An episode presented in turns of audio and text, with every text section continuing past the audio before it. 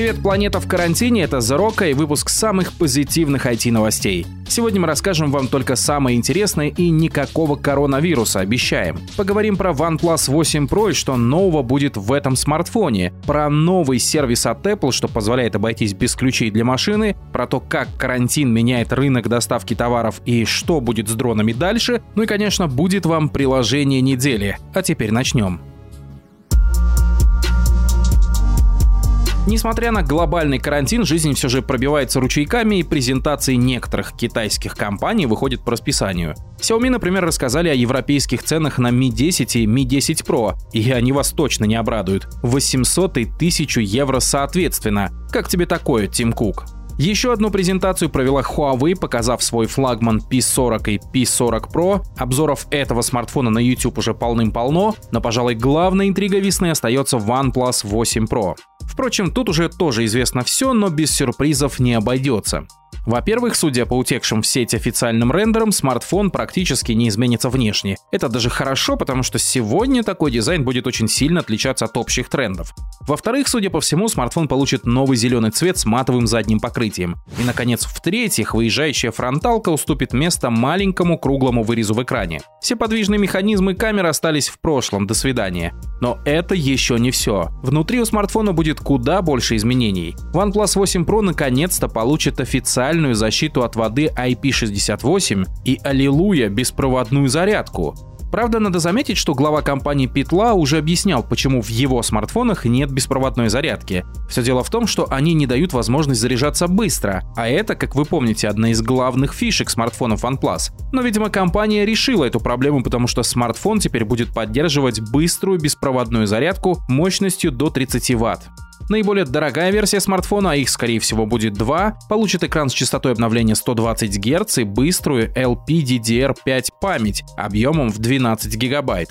Конечно, тут будут и новые камеры, и процессор Snapdragon 865, и все это, разумеется, скажется на стоимости смартфона. Он точно подорожает относительно прошлого поколения. Хотя есть вероятность, что более простой OnePlus 8 будет не сильно отличаться от 7T, поэтому его стоимость может удержаться в рамках прошлогоднего смартфона, ну или увеличиться не так сильно. Кстати, прямо сейчас на официальном сайте компании и OnePlus 7T, и 7 Pro продаются по 499 долларов, что можно считать очень отличной ценой. Правда, вот глобальные проблемы с логистикой вряд ли позволят вам купить эти смартфоны нормально. Но на всякий случай ссылочку оставим в описании, вам даже сделают дополнительную скидку в 10 долларов на аксессуары.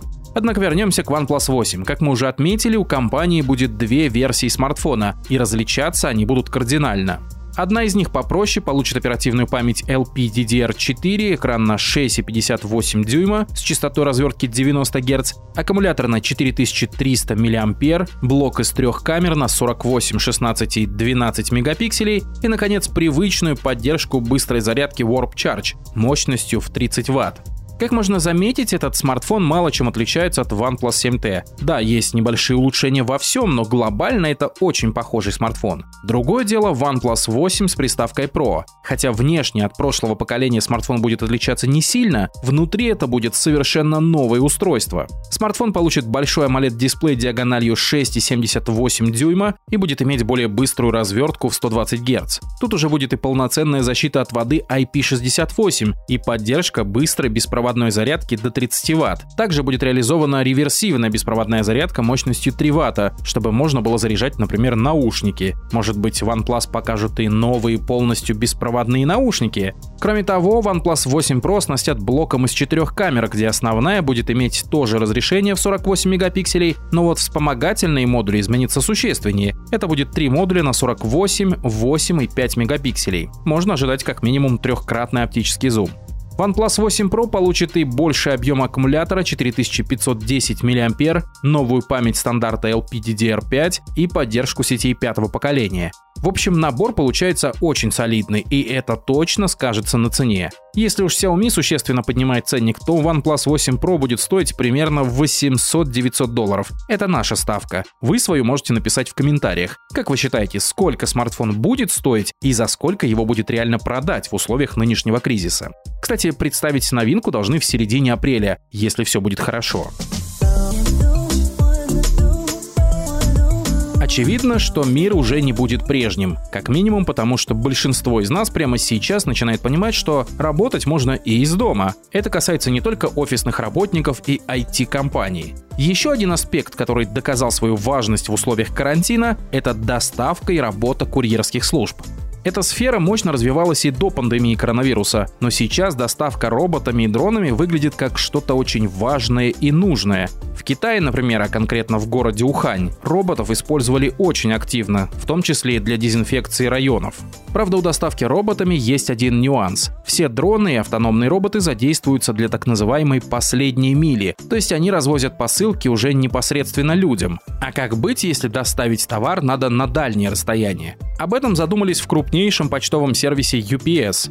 Их подразделение Flight Forward, занимающееся как раз доставкой товаров дронами, придумало, как решить эту проблему. UPS совместно с немецкой компанией Wincopter разработали электрический конвертоплан, который сможет летать на дальние расстояния и доставлять посылки весом до 6 килограммов. Но чем конвертоплан отличается от обычного коптера?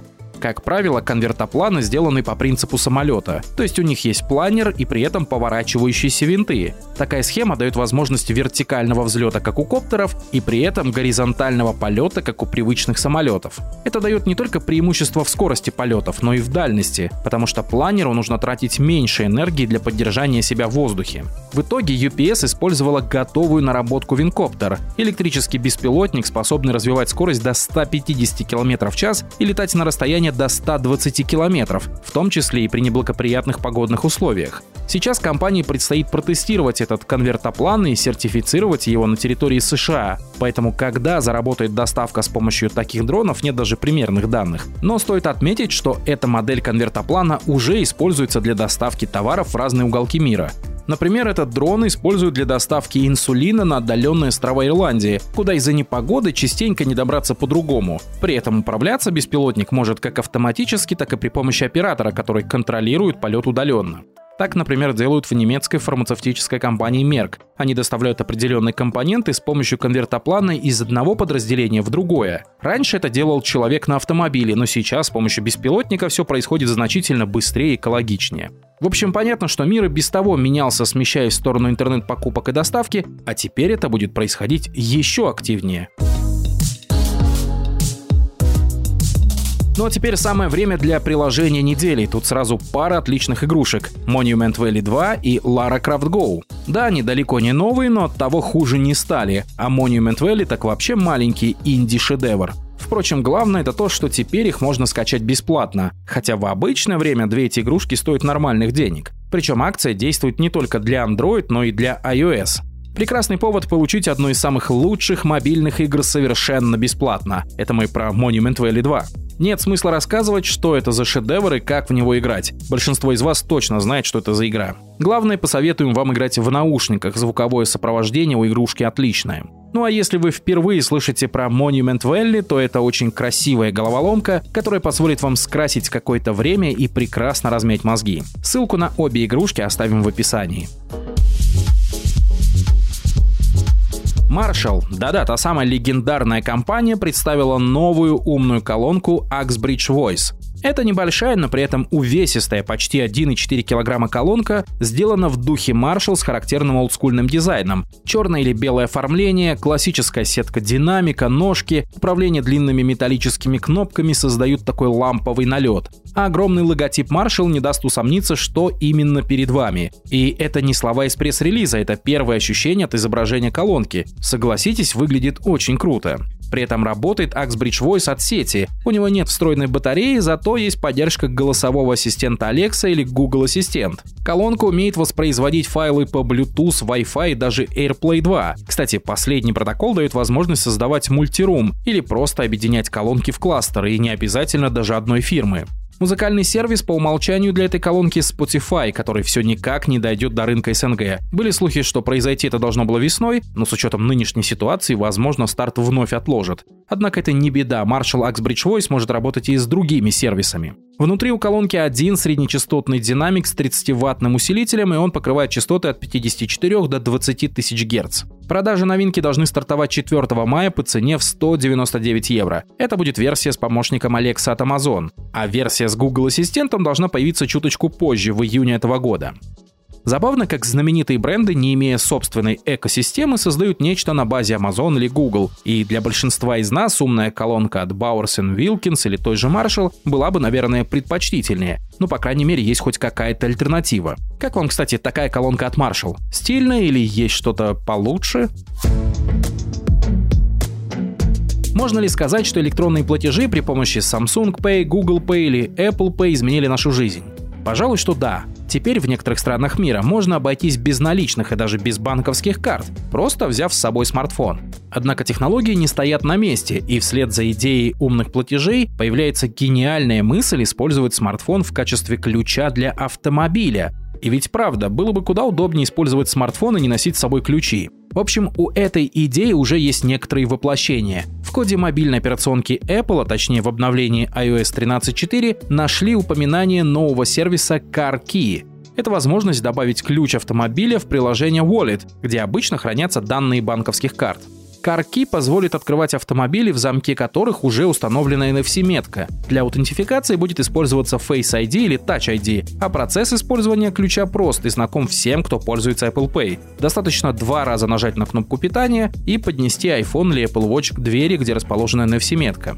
Если верить скриншоту, который слили в сеть, такая возможность в обозримом будущем появится у владельцев автомобилей BMW i8, хотя это, вероятно, далеко не единственная модель, что сможет использовать CarKey. Новый сервис позволит не только открывать и закрывать двери автомобиля, но и проделывать те же действия, например, с багажником. Вообще подобная идея лежит на поверхности и сама по себе далеко не нова. Но из-за того, что каждый производитель пытается развивать подобные вещи самостоятельно, возникает определенная путаница. В случае с Apple, которая уже имеет опыт внедрения сервисов Apple Pay и CarPlay, есть вероятность, что этот процесс наконец пойдет в массы. Но если вам кажется такая идея опасной или невыполнимой, то хотим отметить, например, Tesla Model 3, у которой вообще нет никакого ключа. Для открытия и управления автомобилем используется только смартфон с фирменным приложением, где необходимо авторизоваться.